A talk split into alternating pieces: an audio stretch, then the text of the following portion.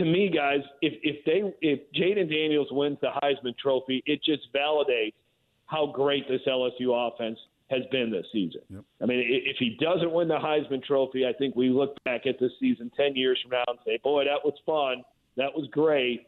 But they they didn't win any of the big games that they were supposed to because the defense was lousy, and you know Jayden was great, but probably should have won the Heisman, but didn't. So, but if you win, if he wins the Heisman Trophy, I think it certainly validates um, what this offense has been able to accomplish. This episode is brought to you by Progressive Insurance. Whether you love true crime or comedy, celebrity interviews or news, you call the shots on what's in your podcast queue. And guess what?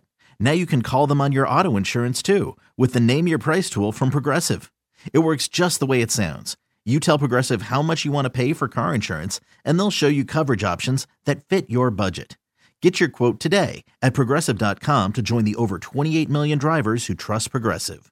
Progressive Casualty Insurance Company and Affiliates. Price and coverage match limited by state law.